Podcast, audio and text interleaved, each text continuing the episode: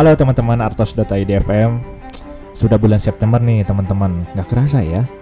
Kurang lebih tiga bulan lagi kita akan memasuki tahun baru 2022 Nah resolusi atau tujuan teman-teman gimana nih di tahun 2021 Gimana kabarnya ya? Pasti ada yang tercapai Ada juga yang tidak tercapai. Ya mau bagaimana lagi ya teman-teman Karena penyebab nggak tercapainya tujuan teman-teman mungkin karena adanya pandemi COVID-19 ini ya. Jadi susah untuk diprediksi mau gimana gitu ya. Nah tapi ya yakinlah teman-teman kalau kita bisa melewati cobaan-cobaan ini dan akan menjadi pribadi tangguh di tahun depan. Pasti ada hikmah atau pembelajaran selama tahun 2021 ini. Nah jadi semangat ya teman-teman. Ya, kembali lagi di Artos.id FM, Ruang Media Pajakmu, bersama saya, Angga Prayoga. Nah, di episode ke-14 ini, kita punya berita-berita mengenai reformasi perpajakan yang sedang dalam proses pembahasan di DPR nih teman-teman yang kayaknya tahun depan bakal diimplementasiin ya kayaknya uh, peraturan-peraturan pajak terbaru. Nah, di antaranya uh, kita punya berita nih teman-teman yang berkaitan dengan reformasi perpajakan. Ternyata Sri Mulyani merevisi aturan barang bebas PPN. Dan juga nanti di sesi podcast kita akan sharing mengenai bunga dan imbalan jaminan pengembalian utang sebagai objek pajak. Nah, dan yang terakhir seperti biasa di sesi Q&A pajak kita akan bacain mengenai pertanyaan-pertanyaan yang masuk ke WhatsApp artos.id di 0812984203. Nah, mari kita langsung saja masuk ke berita pajak.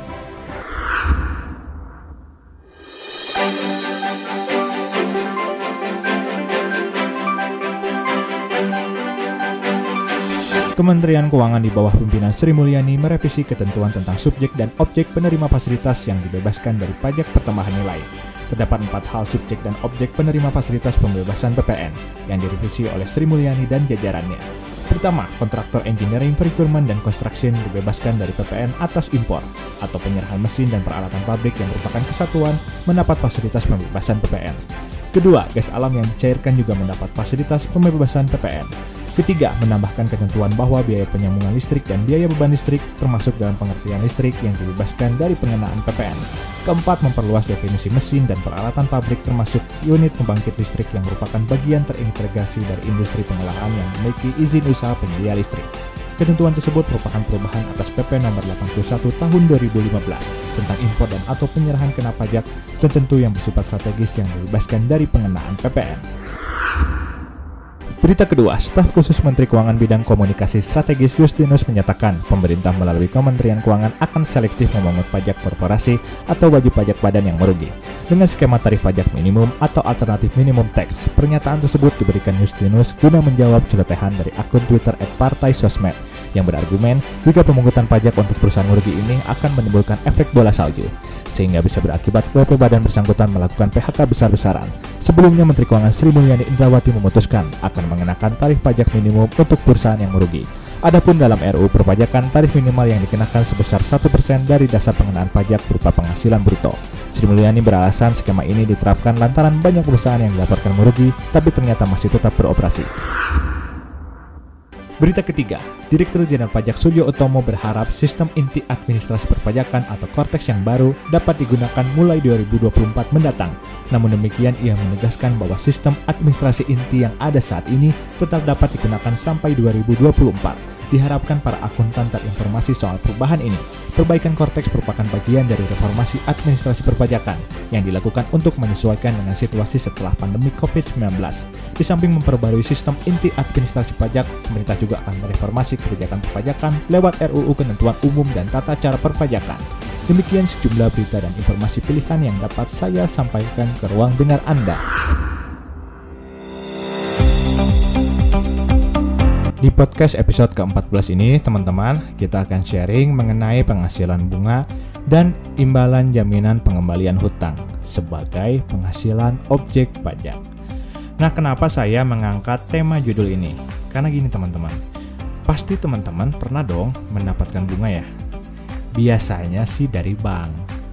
Cuman asal teman-teman tahu, kalau penghasilan bunga itu bukan saja dari bank aja yang ngasihnya ternyata banyak sekali bunga-bunga yang teman-teman bisa dapatkan selain dari bank.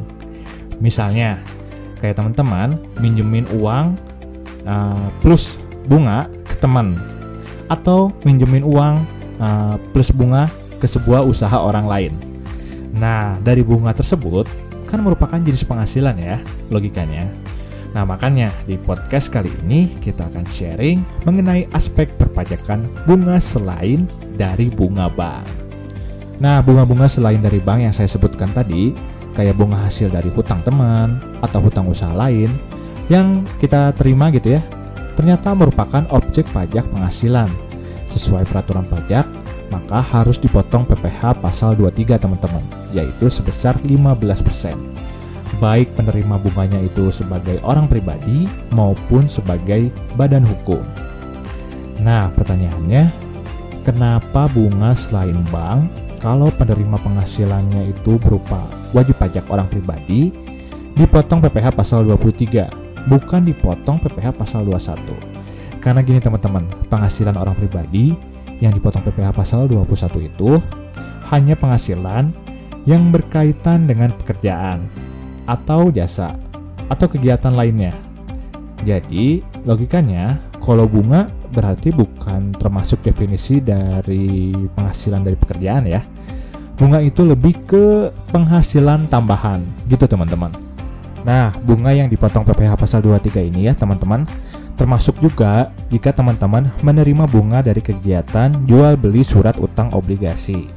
Nah, yang di mana uh, dari penjualan apa surat utang obligasi tersebut ada beber, ada berbagai jenis bunga uh, yang disebut dengan bunga premium dan bunga diskonto. Kalau teman-teman uh, bertransaksi uh, terkait dengan surat utang obligasi. Nah, kita bahas satu persatu. Nah, apa itu bunga premium? Singkatnya gini teman-teman.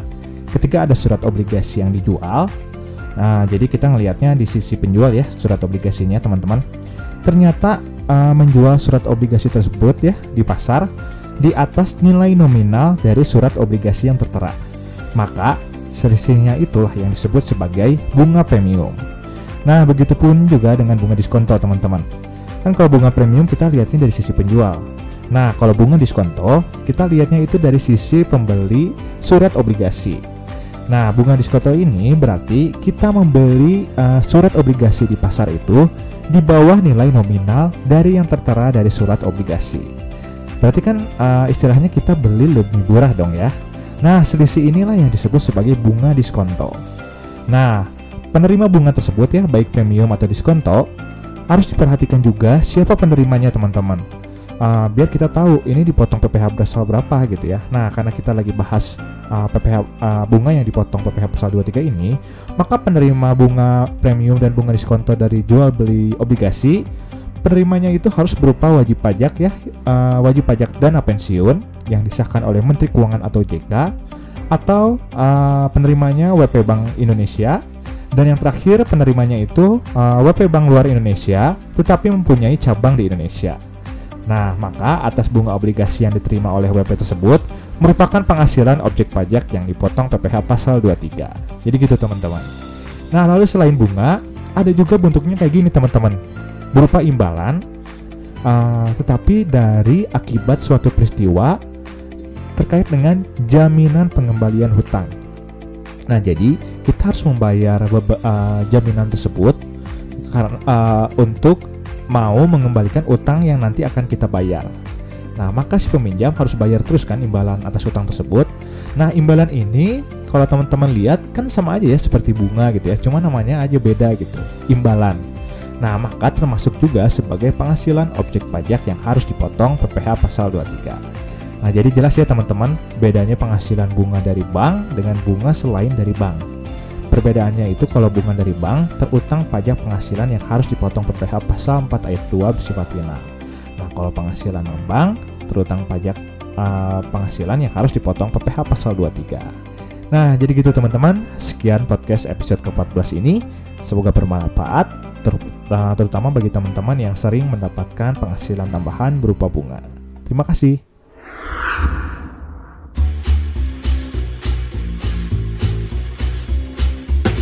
Kita kembali lagi di sesi Q&A pajak Artos.id FM episode ke-14 yang akan membacain pertanyaan-pertanyaan yang masuk ke WhatsApp Artos.id di 081292984203. Teman-teman yang mau bertanya pajak juga silahkan ya. Dan tentu saja ini gratis, jadi jangan ragu.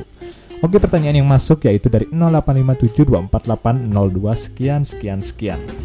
Halo Kak Angga, bawa bertanya, ayah saya seorang pensiun, tetapi beliau masih memberikan jasa konsultasi terkait dengan arsitektur bangunan.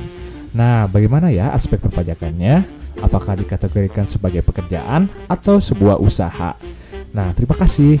Oke, teman-teman jadi gini. Uh, dalam pajak ya, kita harus tahu perbedaan pekerjaan dengan pekerjaan bebas.